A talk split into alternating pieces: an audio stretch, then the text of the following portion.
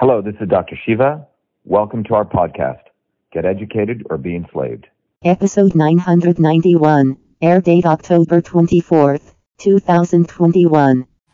Yeah, I mean, so hello everyone. This is Dr. Shiva Ayyadurai. Welcome. We are going to wait, but we don't have, let's see the internet connection here. Okay, it's coming in. Let's see what we have here. Okay, we're live here. All right, everyone. Uh, this is Dr. Shiva Ayyadurai. We're in Miami with a uh, great publication called El American with Ben Kew here. And Ben and I are going to have a conversation um, about all sorts of topics. Yeah. Take it away, Ben. Absolutely. Well, yeah, thank you so much, Dr. Shiva. Absolute pleasure to be here with this man. MIT PhD, the inventor of email, involved in all kinds of things, politician, philanthropist, software programmer, all, all that kind of thing. So I hope it'll be a very fascinating conversation. Now, the purpose of this conversation really is he's going to treat me a bit like an idiot because I am a bit of an idiot on a lot of these topics. And I really want to get to the bottom of, of a few things, a lot of the questions people ask about um, about politics, about medicine. So we'll get right into it. So for an idiot like myself, can you explain in the simplest possible terms how and why, or well, we know why, but why and how the election was stolen from Donald Trump? Well, uh, Ben, I think the first thing we need to do is talk about what we mean by, you know, stolen, you know, these things called election fraud. And I just want to define that very simply for you. Um, it, when I started getting involved in this, you know, back in September in my own election, you know, when we saw the absolute stealing that took place in my Massachusetts Republican primary election, that's when it got me interested from an engineering standpoint to really understand these election systems. Okay. And there's two parts of the election system. One part of the election system is where you can count votes, hand counted paper ballots. Like you have this paper here, people fill out the paper and they go vote. Human beings actually review those ballots, etc. In Massachusetts, for example, it was Republicans who committed election fraud against a Republican, right? Which is me. We had 3,000 volunteers on the ground. We were everywhere. The Massachusetts GOP found a nobody to run just to make sure that they would end up with a designated loser. Well, what did we find out there? We found out on September 2020, I win in a hand counted county, predominantly all white working class people in Franklin County, Massachusetts, many counties. I win there by, by nearly 10 points in Massachusetts. And in every other county, I was running for US Senate, I lose 60 40, 60 40, 60 40, 60 40, 60 40 to a guy who nobody knew, who had no campaign, no lawn signs, no bumper stickers, nothing. We raised 10 times more money than him. Everyone knew us. And that's when I never thought election fraud took place in the United States. I thought it was a quote unquote a third world thing. And that led me to apply all my engineering system skills and you know my MIT software engineering skills to understand that the entire voting process in the United States is a complex system. People come in to vote, they can vote by paper, hand counted by paper, or when they vote by paper, their ballot gets scanned into something called a image, a ballot image, and a machine looks for all those dots and you know circles to count it using its AI. Well, so I quote unquote lost in all of these counties which had electronic voting machines. So as I learned about this, I found out that in Massachusetts, they deleted those images of the ballots, which you're supposed to save for 22 months according to federal law. That led into me filing lawsuits, that led into me doing analysis. And it's a whole nother topic which we can talk about. But fundamentally, before Donald Trump's election in November 3rd, I had already figured out all the failures in the US systems of election. So image deletion is ballot images, the deletion of the so ballot. that's the vote essentially. So It's the ballot. cast it for you, they've ticked it by your name, that goes into the machine, and then what you're saying is that was disappeared. If you in. Massachusetts. Okay, Exactly. In your primary. in our primary. Okay. In fact, when we filed public records request and we told the Secretary of State, I want the ballot images, they openly say, oh, we deleted them. We don't have to save it by Massachusetts law. Well, the law is for a federal election passed 50 years ago by a Democrat majority. Any record in connection with the election must be preserved for 22 months. Okay. So that led into a lawsuit. That led into us uncovering that when I shared this on Twitter, I was thrown off. by the government contacting Twitter because what I had uncovered was a systems failure. No different than remember when the space shuttle blew up, they found out the O ring was wrong. This was many years ago. So my conclusion out of this entire thing was that when you when we talk about fraud or things being stolen, Ben, I look at it in a very simple way. You wanted me to make things simple. Very simply, imagine you have a process to make cookies. You have to get the flour, you have to find the chocolate chips, you have to put it together, then you have to bake. You go through a process, right? Yeah. Well, typically in any major industry in the United States, the airline industry or any major industry, those processes are very well documented, so you could replicate them by regulators, et cetera. So if someone poisoned, let's say, they could You, you, you could go track it. You could say, and it came from this batch, from this. My dad was a chemical engineer for many years for the largest manufacturing companies like Colgate, right? Palmolive. When they produce something, if there's a problem, the manufacturing processes can directly, to your point, find out where it came. From. It's called the standardized operating procedures. Every Okay. step is okay. So what I discovered was, first of all, numbers weren't matching up. System A is not communicating with systems B. The people are very opaque. They're not transparent. They delete stuff. And if you challenge them, there's this culture of who the hell are you to ask me, right? So by the time Trump's election took place, November 3rd, I had figured out the mathematics, I'd figured out the system's failures. And when Trump's election took place, I started seeing anomalies. I did the math. I was the first guy who did the math in Michigan, showed some very interesting anomalies. And then we did stuff in Georgia.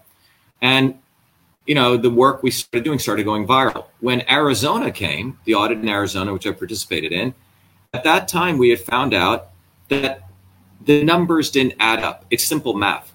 That led into the Arizona audit taking place, as you saw recently.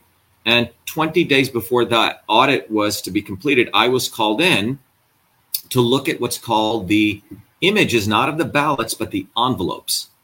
So, what are the envelopes? Well, in Arizona, like in Arizona, 92% of the votes in that election took place paper ba- mail in ballots. Okay? Um, mail in ballots. Okay? I have to take this call. Oh, uh, okay, I'll call back. Let me call this guy back. Um, uh, so sorry about that. So 90, 92% of those of the the the election in Arizona was through mail-in ballots, which means people are at home. They filled out an envelope, okay, and they submitted it. Ninety-two percent. Ninety-two percent. only eight percent of people voted Yes. on the day of the election. yes. So basically, November third wasn't election day. It was October, September being election. month. Exactly. Sorry. To, exactly. So, so, so ninety-two percent of those elections, okay, uh, of that, uh, nearly one point nine million ballots were mail-in ballots that came in, where people had, um, you know, uh, take an envelope and they signed the outside of that envelope with their name, and then they put their ballot in and they submit it. So, what happens when that happens? Those envelopes come in, and they're scanned at a facility into images. Those images are then reviewed by human beings, volunteers. Look at the signature on that. So if it's Ben Kew, And I've got a lot of it's the signatures on the signature ballots. verification. So they look at yeah. the signatures on the image, everything's, and they look at the signatures on file. If they match, then your ballot is opened and then it's counted. If it's not, if it doesn't match, they have a process called curing where people call the person up if their name is on the ballot. It's a anyway, you can think about the complexity of this process. I would say 99.999% of Arizonans, Americans even know about this process. I was asked to review the images of those envelopes and see if there was a signature in the signature area, if there was a scribble, or if there was a blank. So that's what I was hired to do 20 days before, and we did a great job. Uh, we got everything done, and what we found out was first thing we found out was there were 6,545 more ballots than the envelopes. Okay. Okay. Which is an important. So every ballot should have an envelope. So we found that they had counted 6,000, close to 6,500 or more. So you could have more envelopes than a ballot. well, you should have, theoretically, you could, but you- have more ballots than an envelope.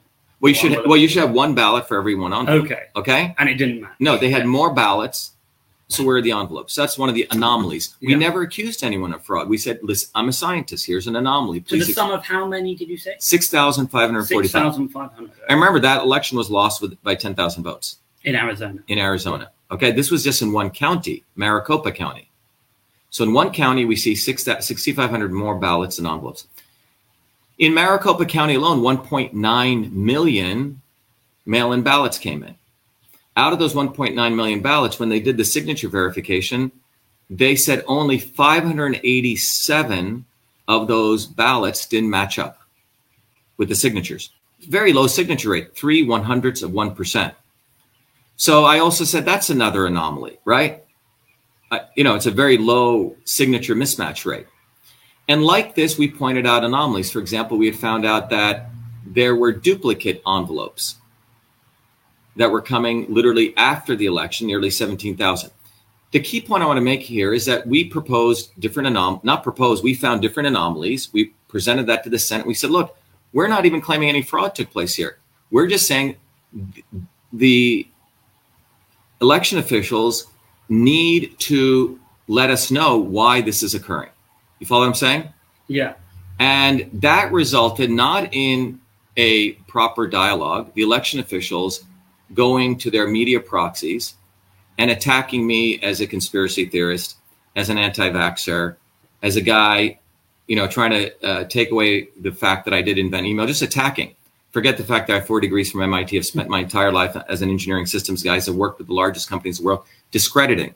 So then I had to expose them as saying, hey, look, if you want to have a dialogue, why don't we have a dialogue? This is not about election fraud. This is about in an engineering system, we found anomalies, like you said, with the cookie thing, Yeah. right? And we just want answers. And the more transparent we be, it's going to strengthen our election system. So what I want to say is, in in my definition as a scientist and an engineer, the real quote unquote fraud is the lack of transparency Okay. and the lack of openness. Because if you just told us what it is, we could say, "Oh, that's easy. Oh, we understand why that happened."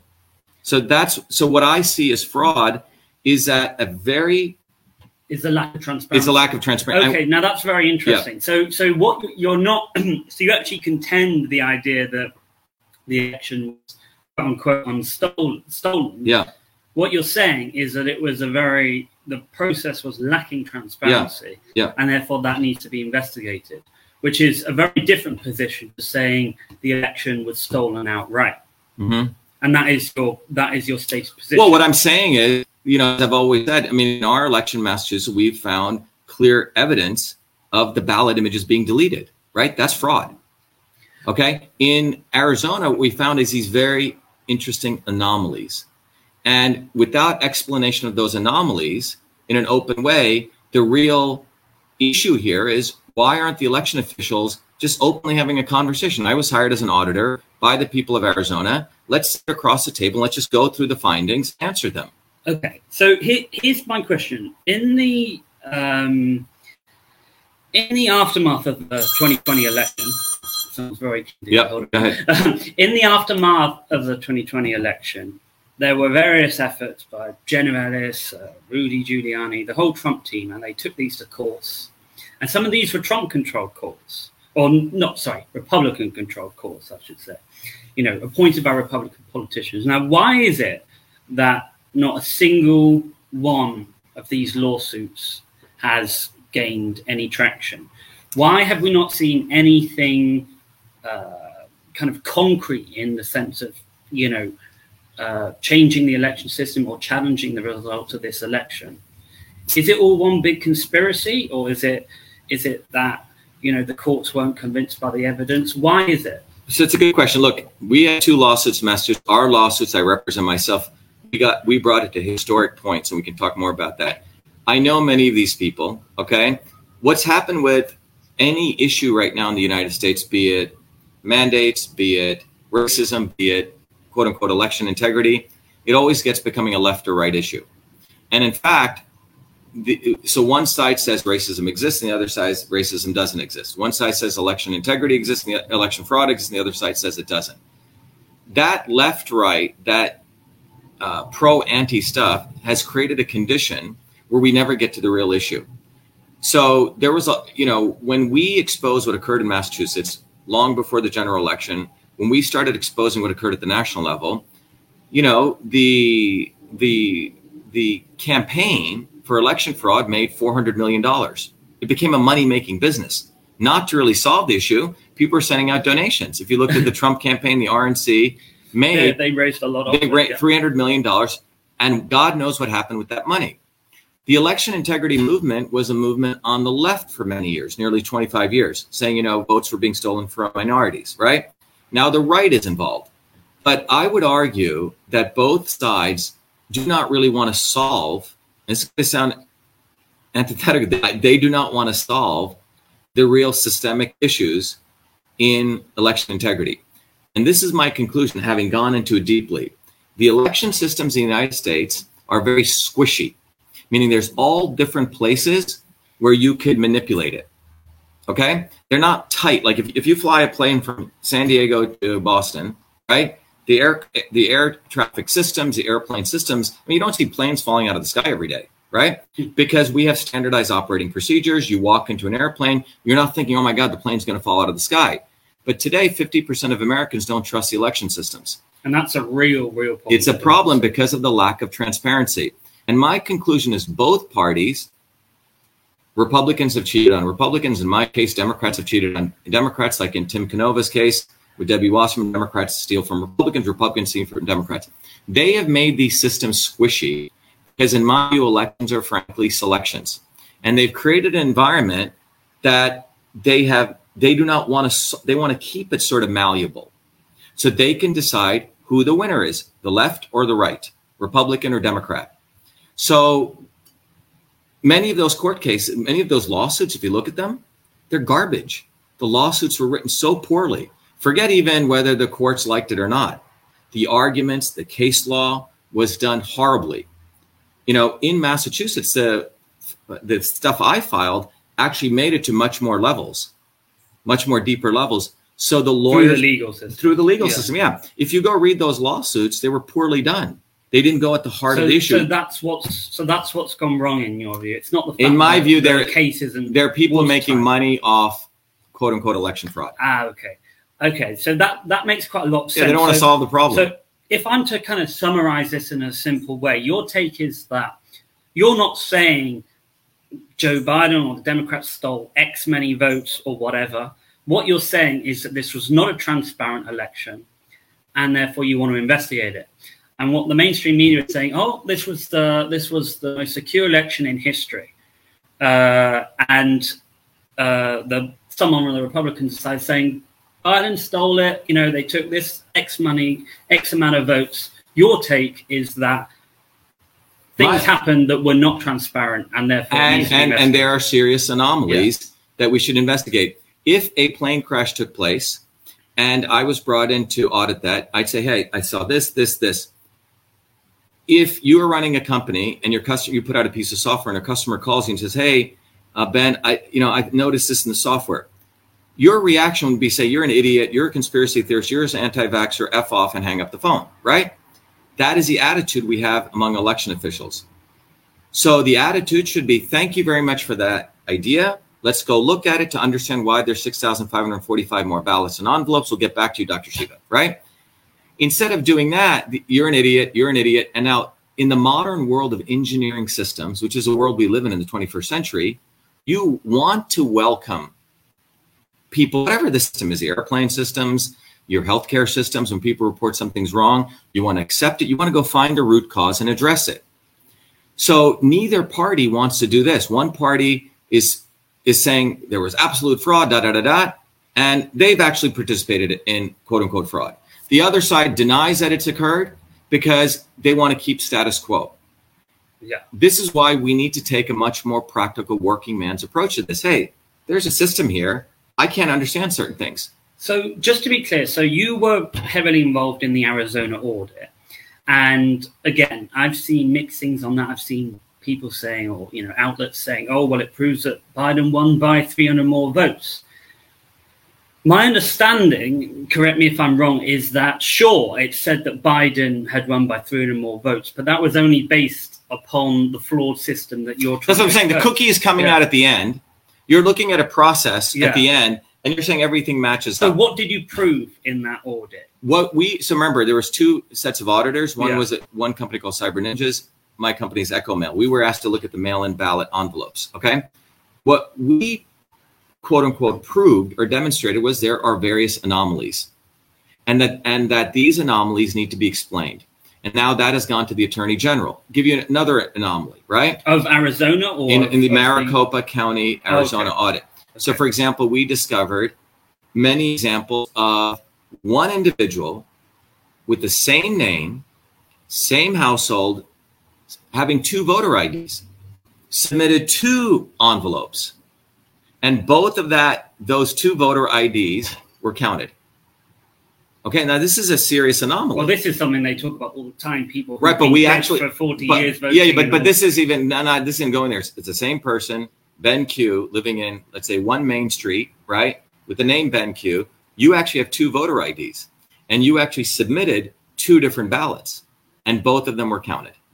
And we have multiple examples of that. So the issue here is how could something like that even happen? Why is one individual having two voter IDs? Why were both ballots counted? Right.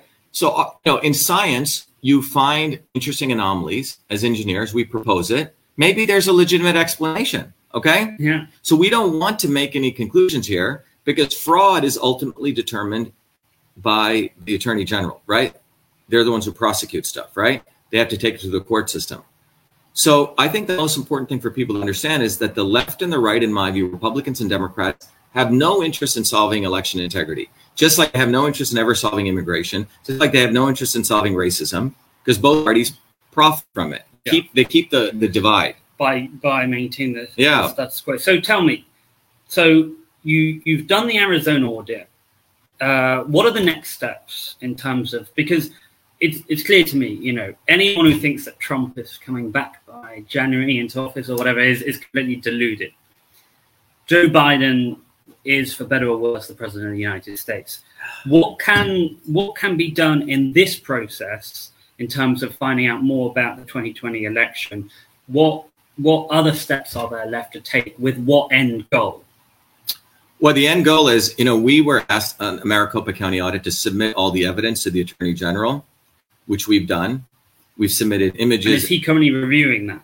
That's what the Attorney General is reviewing. Uh, it is up to the Attorney General of Arizona to decide if he wants to prosecute, right? So the Senate, so you remember you have the legislative branch, you have the executive branch, the Attorney General is under the executive branch. The Arizona Senate is the one that funded the audit funded the audit. Okay. and we presented our stuff to the Arizona uh, Senate in a public hearing. The Arizona Senate then went to the Attorney General to have this said, "Hey, we have some anomalies," and then the Attorney General issued a letter. I think it was on October sixth, saying or September twenty fifth. I'm sorry, saying that we want Dr. Shiva and the other auditors to submit direct evidence to them, which we did it about a week ago. So now it's really just a waiting game. it's up to the Attorney Okay. General. and and you're going to do you're planning audits elsewhere, I assume. We may be called in to do other places, and we may do more stuff here based on what the Attorney General So wants. so let's say you get key swing states, although Arizona has never typically been a swing state, but you know if you take if we take Pennsylvania, Wisconsin, just as two examples, Michigan, okay, three those three states, and you do audits in each one, and they all come up with serious anomalies, and all the attorney generals investigate and find that the election was full of uh, anomalies and full of things that needs to be need to be investigated. What happens then? Do they do they redo the election? Do they say we just need to fix this for the future elections? What is the step then? What is the end game? I'm not sure. I yeah. So remember, the Attorney General can uh, prosecute people. They can uh, uh, run discovery. They can do various things. That's under the purview of the Attorney General. So really, at this point, it's just about investigation and exposure, exposing what happened.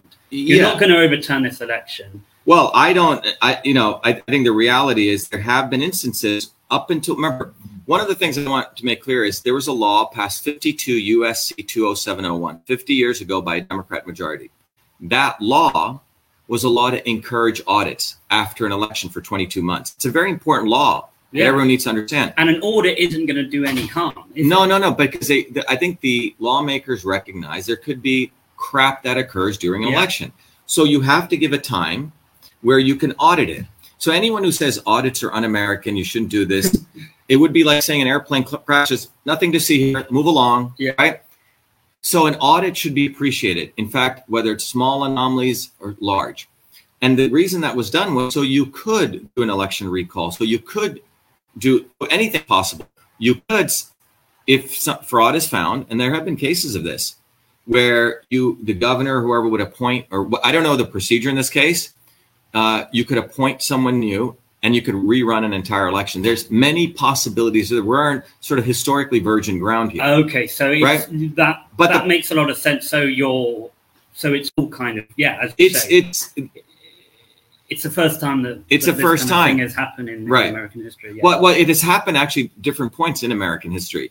In a presidential sort of pioneers of this in the presidential yeah. area with something like this, but the important thing is people should embrace this, the concept of an audit the concept this is the democratic process. Because the end game is just transparency. It's transparency. So fair elections and transparency period. So tell me i've got i've got two questions here. Well yep. um, the first one is in legislative terms what can be done to improve election integrity and well, yeah, we'll, we'll focus on that one for now. In legislative terms, I mean, what do you think are the laws that have been passed in Florida and Texas? Well, the, the thing is, the legislators need to take an engineering systems approach. And what do I mean by that? They need to understand from the time someone walks in to participate in the election process, and there's a whole bunch of processes till the time their vote is counted, there's many different processes. The legislature should make to should pass laws to make sure all of those processes are transparent to the public if they're going to use mail in ballots. Okay. In my view, what's happening is with technology, which can centralize voting to one, you know, all the ballot go to one facility. This is not a good thing. I don't think the founders of this country wanted centralization. In my view, ultimately, it should be you go to vote on voting day, you go to a typical place, you vote in person, hand counted paper ballots. Election day should be a national holiday. Young kids should participate. Our Community should participate. Yeah. the votes should be counted. You scan the ballots, put them up on the cloud because it doesn't have anyone's names on it. Yeah. Full transparency. The mail, the whole mail-in system. Too many areas it, for error. it's yeah, exactly. You forget even for, too many areas for error. Now, I was at a conference recently, and I didn't really understand uh, what, what, the technology was that they were outlining. This was in Utah, but I, I, I, do know that the basis of, of what they were saying uh, is very exciting. You're a brilliant man. Surely we can create a secure system.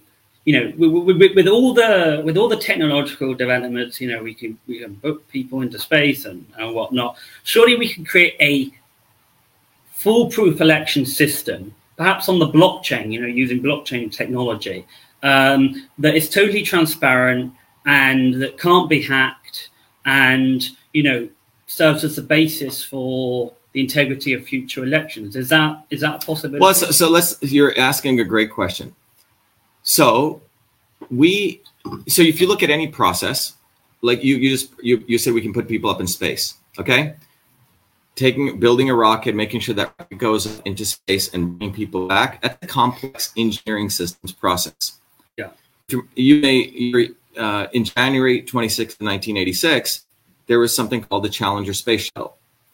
The morning of that, there were icicles on the space shuttle here in Cape Canaveral, right? We're in Miami here today. And I used to love to watch a shuttle launch, and I saw all these icicles. I said, I hope they're not going to launch that. And, uh, and uh, several hours later, I got up and I saw the space shuttle blowing up.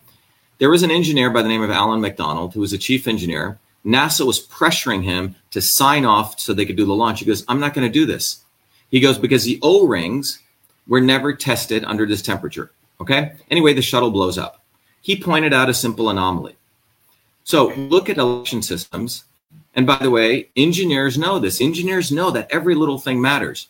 But in election systems, we've created this very complex mail in ballot process. Many things can go wrong. So the reason I bring this up is if you want to do something in life, you have to look at what technology you're going to use. Would you use a jackhammer to put in a little nail mm-hmm. into you, you. It would work, Yeah. but you probably destroy the entire table too, right? Yeah. Use a- something called a hammer. I would argue Brexit in England was done with hand, count, hand counted paper ballots, and they did it in. Well, all elections are, and you know what? There's never. I mean, there's a there's been a few questions about kind of sort of ballot dumps and kind of coercing Right. communities to vote Labour, but generally speaking, my understanding is that the election system in in Britain is pretty good. And what's more, with Brexit, I mean, the establishment did not want Brexit to happen, but the votes were counted; they were counted fairly, and there was a majority for Brexit. So yeah, and that's that's something my own father talks about a lot, which is that you know he's not a fan of these um, electronic voting machines. We just have simple, simple ballots, Right. And and, and they're hand counted. hand, so so so if you think about a piece of paper, filling in your thing, and the hum, two human beings review it. Yeah. Maybe they scan it and they put it up. Okay. Yeah. To me, right technology for the right situation. Why do we need these electronic voting machines? Yeah, you can do them faster, supposedly. So the right, it may be a hammer is much better. And my argument is that yes, we want technology, but who benefits? Who made these decisions to use electronic voting machines? Who does it actually benefit? And is it the right technology for something where you can use hand counter paper ballots, simpler, decentralized, easier, fully transparent? You do the images. So, yeah, we can do blockchain, but a lot of people don't understand blockchain. We're talking about a very simple democratic process. yeah, it can't be that. It Difficult. can't. It shouldn't Yeah. be that difficult. Why Yeah. not just make it hand counted paper ballots, and you get a receipt. You make sure the person is who they are. Yes, there are people who are disabled, elderly people can't come. For those people, we make a comment. That's not You've got to have a very good excuse. You know, Right. you're disabled. Right. Or, yeah. So I think the right technology for the right situation. But when you we live in a world where we can use very complex technology that only five people know how to do, there's a serious problem there. You've created a, a democratic conundrum. Very few people know how that works, and you've lost democracy. So I think it's a socio-technical systems problem. It's not just a technology issue. Is is this technology good for all of society? Okay. Final thing, and I should have I actually, I'm actually sort of backtracking a little bit here, but for me, as someone who doesn't understand technology and who doesn't understand these systems, for me, the anomaly in the uh, American, uh, the, the 2020 election was quite clear, which is that I was where I was watching, uh, I was watching the election on a Zoom call with some friends, and we were saying, "Oh, Trump's going to win this in a landslide." I mean, he's just storming ahead in all these states. And then around kind of 11 p.m. Yeah. Eastern, I said to my I said to my friend, you know, the results were coming in very quickly, and I said, well, it's all stopped. I mean, it's literally just stopped, and it stopped for about half an hour. Around when things were about ninety-five percent. Was it that high? I thought it was more sort of 75, 80. Yeah, I mean, yeah, it depends on the state. Depend on state, yeah. And and then it just stopped, and then everything started moving in Biden's direction, uh, which struck me, and maybe there's an explanation for it, but struck me as an extremely strange thing to happen in an election. And then you had people in Atlanta going home when these elections are, you know, you typically count all night. Right. There were lots of strange things that happened on um, on that on election day. Can you just talk to me about that if there's any Yes. reason So so here's again the issue with technology, and you're talking to a guy who's built technology all of his life. Um, so when you saw an, an that's a serious anomaly, yeah. right? So you're pointing out I mean, that doesn't happen in the UK. no, no, no, but you saw an anomaly, Yeah. right? No one's given explanation for that. Yeah. No one has. There hasn't been Senate hearings on this, right? If an again, if an airplane blew up, we call a major hearing, right? You bring you bring out all the stops. You have to answer these questions. So again, I bring back to the central issue. I just put a little thing called truth, freedom, and health, right? Get educated, be enslaved. One of the things we need to start recognizing is the 20th century was a century of relatively simple inventions, right? That were disconnected from others. The 21st century is a century of interconnected systems of inventions. Your iPhone is not just a little phone, it's connected to satellites, it's connected to apps. This thing is connected to all sorts of things. Driverless cars are connected to other things. These electronic voting systems have multiple stakeholders. Many people are involved in the soup of this technology. It's not just a paper ballot. So when you create complex systems called engineering systems, this is what they are, you need to have an educated public who can understand these systems, and that's called system science. And so the educational paradigm has lagged beyond the technological advancements. So you have a broad set of the public which doesn't understand the complexity of these systems, nor do they have the understanding of how to even understand these systems. So what I started doing was recognizing this, and this is why you have this division left and right. Yeah. So I started about you know many years ago. I started creating a course at MIT. Then we started offering it to the public. It's basically a foundations of systems course. My view is that the more people that start looking at a problem and taking a systems approach. What a systems approach is look at the interconnections. Don't just take a position. And when you look at the interconnections of something, you can find what the real problem here is with the real solution. So when you take a systems approach to electronic or our election issues, you find out the real issue here is that the systems are not transparent. And everyone, Yeah. I'm sure, whether you're left or right, wants transparent systems. and there might there might be an answer to what happened on on Yeah. election night. But the and this is a point I've always made. There's no such thing as too much transparency, Exactly. So so you look at something and like they don't want that. They don't- If, if you've got nothing to fear, then they should. I mean, they could make the argument that it's a waste of money. But ultimately, if that if this was the most secure, the um, the most secure, the fairest, freest election in American history, then they should be all for the audits because they've got nothing to lose. They've, they've got nothing to hide. Right. And if- you think about any other process or system in the world, again, for those people who are entrepreneurs, you guys run a publishing company. Let's say customers called in and they said, Hey, your website's slow. Would you say, Hey, you're a conspiracy theorist, you're an anti vaxxer, Yeah. shut the hell up? You would say, Thank you. Let me go figure out why. You find the root cause. You know, you say, Oh, we're using a bad server. Let's replace it. Right. For some reason, these unelected officials who run elections believe that they do not have to share anything, that they're above the law. Yeah. And that's what the real quote unquote fraud is here. Yeah. No, and I, I thank you for your explanations on this because it's really fascinating. And I really like your position, which is that it's not, you're not saying, uh, you know, they stole X amount of votes, this happened, this happened. You're saying we need transparency. And transparency can never be a bad thing. Um, I just want to follow onto onto another topic, obviously another very very relevant topic, uh, which is about the vaccines. Um, And, and, and by the way, you know, all these stations watch what words we're saying and they start flagging you. So I use the word jabines. Jabins. Jabines. That's the code word for vaccines. vaccines. Um, okay. All right. Well, I, yeah, call it. I call it jabination. Okay. so I mean, look. That's I, how we get over the thought police here. I I share the view that you know Anthony Fauci, Dr. Fauci, is an extremely sinister, dangerous man who's pretty drunk on power. Um, however, I don't. I'm not of the view that these vaccines are kind of some plan to, you know, exterminate half the world populate half the world's population. What? And I'm not saying that's your position either. What is your position on these vaccines? Because I'm just going to put something out there. In June, I took the Pfizer vaccine. I thought, on balance, you know, it's a nasty, it's a nasty, uh, nasty virus. You know, lots of my friends are taking it. It's going to help me, uh, you know, travel and whatnot. I'll take the damn thing, which is what I did. Which is your right, by Yeah. the way. Which is And your. I took it. Yeah.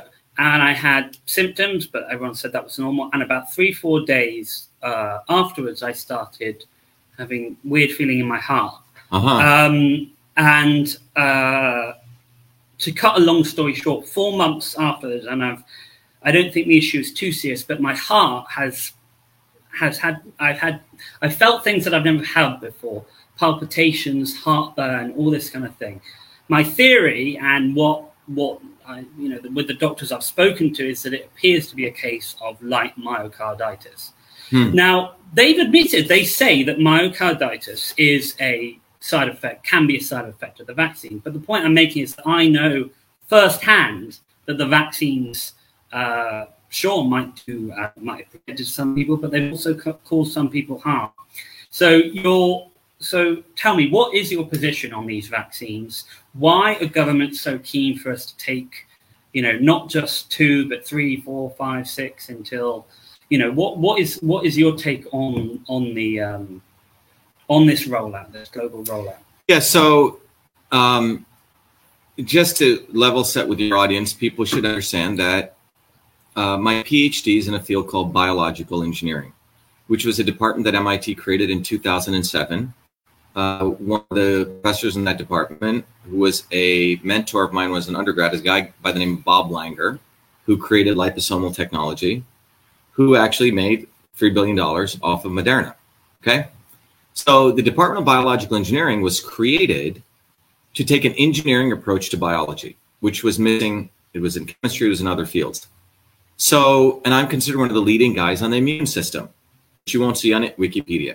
In November of 2019, is I was invited to give a prestige lecture, which is a very big honor by the National Science Foundation, which is the number one science organization in the United States, for that matter, in the world, on modern theory of the immune system. So that was in November 2019. And in that lecture, I said, look, the modern concept of the jabination is based on a model of the immune system that goes back to 1915, which was all about white blood cells. And you just had this two box model. All right. And I and then I shared the modern theory of the immune system. It's not just your innate immune system and then your adaptive, which creates antibodies. You have the interferon system, you have the mouth, you have the microbiome in your gut. You have all these different systems. It's a very complex, much more complex system. Science advanced since 1950. And my point I made in that lecture was medicine is moving starting in 2007 to what is called precision and personalized medicine, the right medicine for the right person at the right time. So, for example, in your case, let's say your doctor knew, okay, you have a history of heart issues. I'm not saying you do. Actually, okay? I don't, but my I do have a family history of heart. Of heart family issues, right? So, and you know, if research was done when we give this this indication or whatever the intervention is, a vaccine or anything, right? They would say, hey, we should be careful here. We should watch this closely. Maybe we shouldn't do that intervention. We should do this. Okay. The right medicine for the right person at the right time. That's called precision and personalized medicine. And that is where medicine in 2007 started moving after the genome project ended because we realized that we have the same number of genes as a worm. We thought we had more genes. So biology had a revolution in 2003 to 7 saying we need to move towards finding the right medicine for the right person. All right. So why do I bring this up? So in 2019, I'd get, just given my lecture and I see this quote, quote unquote coronavirus pandemic. When I saw that and having been in the field, Fauci promoting everyone should be getting the same medicine for everyone, I said, this guy's a complete fraud. And I was the first one to bring that up because I know Fauci and how that entire NIH system runs and that he controls massive amounts of research dollars to all the major. And this is all coming out with the Beagles yesterday. Right, right. But I, I said this back in 2020. Yeah. And and I said that this guy has enormous power over all of these scientists. I happen to be a scientist who's not dependent on NIH funding. I've created my own companies. So I was the first one who said this quote unquote, you know, pandemic will go down in history as one of the most powerful advertising campaigns intended to depress economies, destroy dissent, and destroy our health. That went viral. No medical doctor said anything. Rand Paul didn't say anything. None of these people, James O'Keefe, none of them, right? They watched until a year later when it became convenient now to talk about this because they watched which way the wind was blowing. This comes back to Allan McDonald, who said you have to say the right thing at the right time. Had more scientists come out and called out Fauci, who's basically a career bureaucrat, is really not a scientist, is pushing forward a, a hundred year old science when science is advanced, we would have had the problem solved. In fact, after I did that first tweet and I did a first video educating the public on the immune system, a senior White House economist called me and he said, Dr. Shiva, I saw your video. Please do more videos. Trump is not listening to our, the economists. He is listening to Fauci blindly. To the Economist. The Economist called me up. It was, it was quite a oh, while. Oh, because he was making arguments about the economy, which I agree yeah, with. shut down the economy, lock And- it down, And, then health. Yes, but when when you kill an economy, you also kill right, health. right. So it's like the two things are. well, it's based it's based on a, a false. So if you go back to March of 2020, I started doing videos on educating people on natural immunity, the immune system, vitamin D3. They started going viral before people started shutting me down. And I wrote a letter to Trump. I said, please do not shut down the economy. If you want to follow the principles of personalized medicine, it's still up there. I said, take all the people who are truly if they have coronavirus, you know, like we do with any flu, they should be quarantined. They should stay home and get better. The people who are testing, who are elderly or sick, right? They may get it. Uh, please put them on high dose vitamin D3, vitamin A, quercetin, zinc, and I gave a protocol. These are not even my ideas. These have been 20,000 articles have been written on this. Yeah. I said, if people are critically ill, please give them high dose vitamin C, 100, 100 grams, you know, titrated. That letter was eventually delivered to Trump, but he didn't do jack. Okay. He kept Fauci, didn't do anything. We are the ones who sponsored the Fire Fauci campaign. We raised over 200,000, close to 200,000 signatures, delivered it to him. Now Rand Paul is on the bandwagon, Fire Fauci, but he says, Cha-ching, give me money. Cha-ching, give me money. The point is that Fauci is really not a scientist. He's a bureaucrat. Now, you link that to the fact over the last 10 years, pharmaceutical companies have been burning and crying. Their pharmaceutical drugs are losing money. It takes very long for a pharmaceutical drug to come to market. It takes 15 years. $5 billion, and you can sue a pharmaceutical drug company if their drug fails.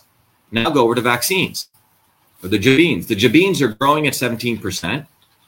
You can't, they're not regulated really. They're called a biologic. You don't need to go through as much testing. And thanks to Operation Warp Speed by Trump, they can get them through like that. So what we have right now is that pharmaceutical companies, Pfizer, most people don't know this, lost 60, $25 billion in the last seven years. $25 billion in pharmaceutical drugs.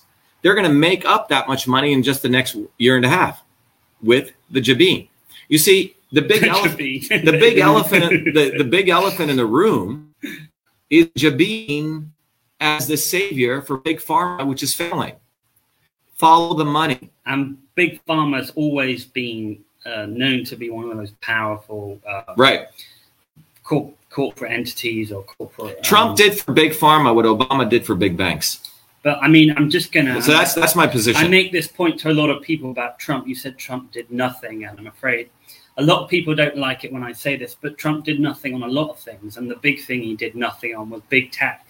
And he would have won that election in a landslide if he'd taken on the issue of big tech, uh, and he didn't do that. So that's very unfortunate. Um, okay, well that's that's very that's very interesting, and you've provided again really kind of um, credible and and and easy to understand arguments about both the vaccine and the election, which are actually two of the uh, you know two of the biggest questions facing us. Um, well, the other is today. well, you just brought up censorship. You have the well, censorship. You have mandates. You have elections becoming selections, and then you have censorship. And the real issue of censorship, our lawsuit in Massachusetts discovered, where we were the ones. I don't. When I ran for senate and I exposed the ballot images were deleted the Secretary of State of Massachusetts contacted Twitter and threw off. Our lawsuit showed. You on Twitter nowadays? Or no, no, no. We were taken. We were thrown off. Okay, permanently. Permanently. Okay. And it was when I exposed. But our lawsuit is a historic lawsuit because it exposed that the government of the United States, all governments, have created a partnership with big tech, and we figured out all the mechanics of it. We figured out, and it's all published. Okay we found that the government has, for example, Twitter, a trusted Twitter partnership. It started in England. The, the, the partnership uh, support portal was developed first by Twitter in England, then it was deployed in India, then Australia and Taiwan, then brought here. Government and big tech are one. Where government begins and where big tech ends, nobody knows. Government launders censorship of American citizens to big tech. That is what our lawsuit showed. We don't have the First Amendment in this country anymore. And, and this is this is one of the things I find funny, which is that some people say, "Oh, well, you know, there's big, there's kind of there's bipartisan consensus on big tech. You know, Elizabeth Warren, Bernie Sanders, they don't like big tech," and it's like, well, no, the thing, the only the difference between the Democrats who don't like big tech and the Republicans who don't like big tech is that the Democrats who don't like big tech don't think they're censoring enough. Right. They're saying there needs to be more censorship. Right. So it's a complete non-starter. That that whole that whole thing. Well, one, one of the things we need to understand and, is that yeah. the government of the United States, starting after 9/11, created the Patriot Act, which allowed very dangerous piece. and then Trump extended the Patriot Act. You got to remember this. CISA, the Cyber Security Infrastructure Security Agency, was an organization spun out of the Department of Homeland Securities, which was authorized to create a way to circumvent the First Amendment. That's what our lawsuit exposed. And they created an infrastructure where state election officials can report a US citizen to this nonprofit infrastructure, which will do the censorship. So government can have plausible deniability, and there. So the term we call it is laundering censorship. Laundering Yeah. censorship. Government Yeah. launders. So there is a cozy arrangement with government and big tech. And I, yeah, yeah. And one, one thing I find fascinating, sorry to sort of go go off on a tangent here, but is that you know Jack Dorsey, you know, likes to characterize himself as a bit of a libertarian, and you know he's pushing he's pushing cryptocurrency, and he says banning Trump sets a bad precedent.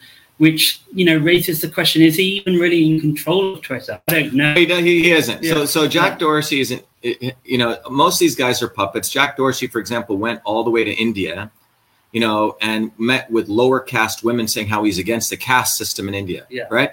Well, he just threw off a low caste me, dark skin me, Republican who ran for office who exposed state election officials. His Twitter collaborated with the government. Yeah. Jack Dorsey is a com- is essentially a puppet. You know, everything he does is the guy uh, is a hypocrite, like most liberal elites are.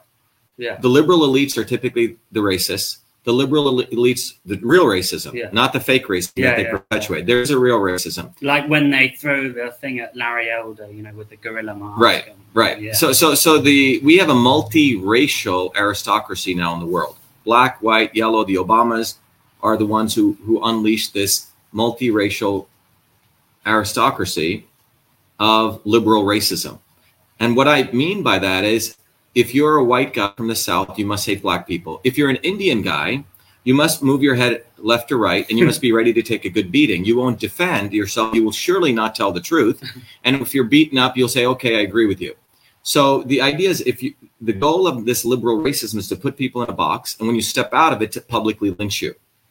So that's what's actually going on. So the liberal elites are the racists. So Jack Dorsey's a racist. Elizabeth Warren is a racist. She uses race for her advancement. Yeah, and they um, if if if racial minorities don't agree with them uh, and their agenda, then they get then that's when their racism really starts. Right. So what you just said, talking about India, actually perfectly uh, dovetailed into my one of the final questions I was going to ask because I think it's interesting. It's a it's a separate topic, but I believe you're a vocal supporter of uh, Indian Prime Minister Narendra Modi. Is that is that correct? Well, I so my my experience. You know, I, I was born in India. Yeah. I came here in 1970. Grew up in uh, the United States, and I, I used to go back to India once a year. Um, in 20, 2008, 9, and 10, I went back to India after I finished my PhD at MIT to do a Fulbright because I was very interested in the Indian systems of medicine. And so I took three years off to really uh, make a major discovery linking Indian systems of medicine with modern engineering theory. But anyway, when I was go- going, getting ready to re- leave India, I was recruited by the Prime Minister of India before Modi, a guy called Manmohan Singh, to run one of the largest scientific research center initiatives on innovation. I took that job as a two year job. But before I could even do anything, I discovered massive corruption in the Indian science infrastructure, which I, me being me, I ex- wrote an article, didn't keep my mouth shut. It got me fired, terminated, evicted, and I got chased out of India under death threats. That was in 2010. Had to make my way, you know, up to the Nepal border and out. It- it's a very interesting story. Uh, three years after I exposed all this, Modi was elected, and he invited me back. The reason Modi's election was quite revolutionary is that India never, you know, white men with crowns left India brown men with white hats took over. Gandhi was really not, he was basically an agent of the British, okay, of British colonialism. Gandhi was brought in because there was truly a revolutionary movement brewing in India, which wanted to have a good revolution. And Gandhi was essentially brought in to tell the Indian masses it's good to get your head bashed in, speak some nonviolent philosophical nonsense. and what he did was he essentially transferred power. The British were planning to get out of India anyway because they had such a wonderful administrative elite. Yeah. And he transferred power from the British elite to the Indian elite. And India went through massive, multiple decades of Nehru, who was the first prime minister of India, Then he gave power to his Indi- daughter Indira, who gave power to her son Rajiv, who gave power to her her her daughter-in-law. So India has basically had a dynasty. So it, Modi did not come from that dynastic rule. He came bottoms up. He came in on a landslide. So many ways, even beyond Trump, you know, Modi didn't come from wealth. He wasn't a billionaire. So Modi, I like because he had kept a, a number of his values. Um, he was truly a person who came from nothing, and in many ways, his election really threw a wrench in for the elites of India. So I considered that a major movement forward. And he's, um, yeah, I mean, it, it, was interesting to me because I remember when he got elected and after Trump took office, you Steve Bannon was one of the people saying, you know, he was a big fan of Modi. And, but yeah, I mean, so what you just said, it sounds like, does he have a very strong anti corruption line? And my, my well, main question was, why is he good for the West? Why should I care about Modi. Obviously, it's a country of more than a billion well, people, so you know well, India is going to be more and more important. But I just like to understand. Well, well, broadly, why, what we need to understand is that that force for good. The force. So if you go from a philosophical position, right? Yeah. If you go back to the Enlightenment, right, which is some, you know, and you go back to the period of the Renaissance, right? One of the fundamental theories here is that it's about freedom, the individual being able to pursue their dreams and if you go back to that core philosophy, it was always about the individual being have have a direct connection with their creator, whatever that was, and to pursue their dreams. That was really the founding of the American revolutionary movement. In many ways, much of the Indian spirituality, if you look at it, Hinduism, which is a very disorganized religion, by the way. Well, it's a massive religion. It's yeah, but it's very totally disorganized. No one even knows what Hinduism is. But the foundations of Hinduism is it's about you and your relationship with the divine. It's about you and figuring that out. So Modi's election, in many ways, was valuable because India never had an opportunity to express its own nationalism. And to the extent, if you want to talk about internationalism, globalism, whatever you want to call it, let's talk about the perhaps a beneficial international cooperation. I don't believe that you can talk about internationalism until you define your own nationhood. Exactly. India, India never had an opportunity to do that. Okay. For the last 70 years, Gandhi basically screwed over Indians. He told them being an Indian meant beating, getting yourself beaten up. That was in the Indian psyche. Indians never stand up, you know, strong and be I'm an Indian. So Modi is really sort of India never had a good the beginning of Indian nationalism and India a, yeah, as a world power. Yes, but yeah. India. So remember, nationalism can have two sides to it. Cultural nationalism. Let's go back to the good old days, and you know, I don't know, put everyone in chains, and and you know, the elites run yeah. or a progressive nationalism. Yeah. So, so I mean, you have to watch both elements of it. I'm not for the cultural nationalism. I'm for the progressive nationalism where people get to define themselves. India never had that opportunity fully, thanks to Gandhi, thanks to the fact that the revolutionary sentiments of the broad mass of Indian people was never expressed. He basically curtailed that.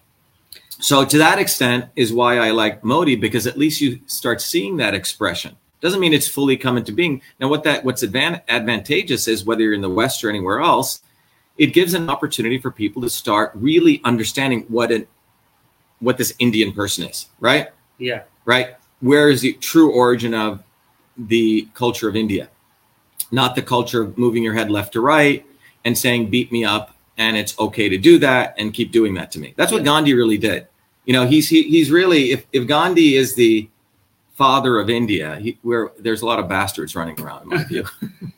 so we've had a great conversation. I've just got one one final question, yeah. Now, which is you know you're a guy who's doing a lot of things. Um, you know, as we've said, you know you're you're you're an academic, you're a politician, you're you know a commentator, a scientist. All, all these numerous things, but you won for office uh, against Elizabeth Warren in 2018. Yeah, as, our, as a Republican candidate. For- no, we ran. So we ran in 2018, I ran as an independent. Ah, yes. To give you the background, I, I, was always a ground activist. I never believed in either party. I never okay. voted until 2016. I was inspired uh, to run because Trump, and I ran as an independent because the Republican Party in Massachusetts is one with the Democrats. They never even wanted me to run. So we ran as an independent under the slogan, only the real Indian can defeat the fake Indian. It's ah. a great ad campaign. yeah. We we are the ones who forced her to take the DNA test, and she had to sprinkle in Mexican genes even to get up to the one out of one thousand and twenty-four. And that that absolutely finished her for right for and and will finish. Her. I mean, she will never be president. Yeah, we did that. So our or campaign even, exposed or even that. the nominee, and Right. that's um, you know that's disappointing for her because she's ambitious. So yeah, I mean, you seem to me like the kind of person the Republican needs, which the Republican Party needs, which is you know uh, a true immigration success story and support of the American dream, and a guy who understands issues and you know is you know uh, understands these issues and you know uh, can connect with the grassroots. So do you intend to running for office? Is that your is that Well, your I, well, what? Remember, I've always been since 1981, since a 17 year old kid, kid, an activist, which is to encourage people to think beyond left and right. So, if you consider that running for politics, I've been doing that for nearly you know 39 years. Electoral politics was relatively new in 2018 and now in 2020.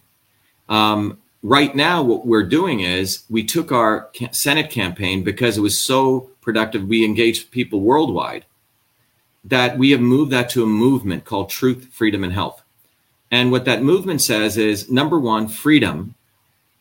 If you're not willing to defend freedom, the United States has this thing called the First Amendment, or did have it. You have nothing because freedom is a basis for movement of people, matter, information, and energy, which means movement of knowledge, movement of ideas. And once you suppress freedom, you can't get into something more fundamental called the search for truth because you cannot express the scientific method. So that's the truth part of it. So what's going on in the world right now is three major tech companies in collusions with governments have controlled freedom, which means once you control Google, freedom, Twitter, Facebook. Google, Twitter, and Facebook. Okay. And because of that, you can't really practice the scientific method, which is you take all sorts of wacky ideas, Yeah, right? All ideas are supported, conspiracies, non-conspiracies, but you put them to the test of the scientific method. As Richard Feynman said, you you have an idea, you have to go do the experiment to gather data, and you validate it. If you're if you're if the data doesn't support your guess, you're just wrong. It doesn't matter how good looking you are, what family you come from. That's a scientific method, right? So we don't have the scientific method anymore. We have scientific consensus. If enough people say yes, jab everyone, yeah. Jab everyone with the exact same thing, Yeah. every scientist agrees because it's pay to play The science. So scientific consensus. That is a term, you know. Yeah, which is opposite Yeah, to the scientific method. yeah. So and- we, you know, this group of people said it's right, so it's right, and it's right forever. That's right, and the and definitely the the the sun goes around the earth. Remember that, okay? the sun goes around the earth. The Vatican said that it must be so. Forget this little guy over here, Galileo, has got evidence.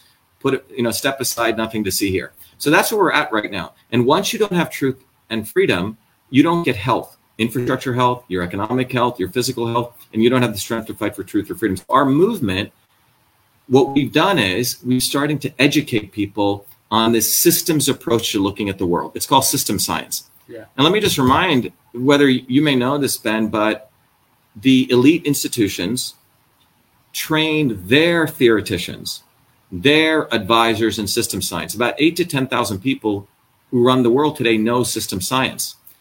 And my view is we need to train about 50,000 everyday people in system science. So every Monday night, I've started doing that. We've created an infrastructure. People can go to truthfreedomhealth.com. And the idea is to bring the world together, not on just some bogus thing called unity, but on a way to look at the world beyond left and right.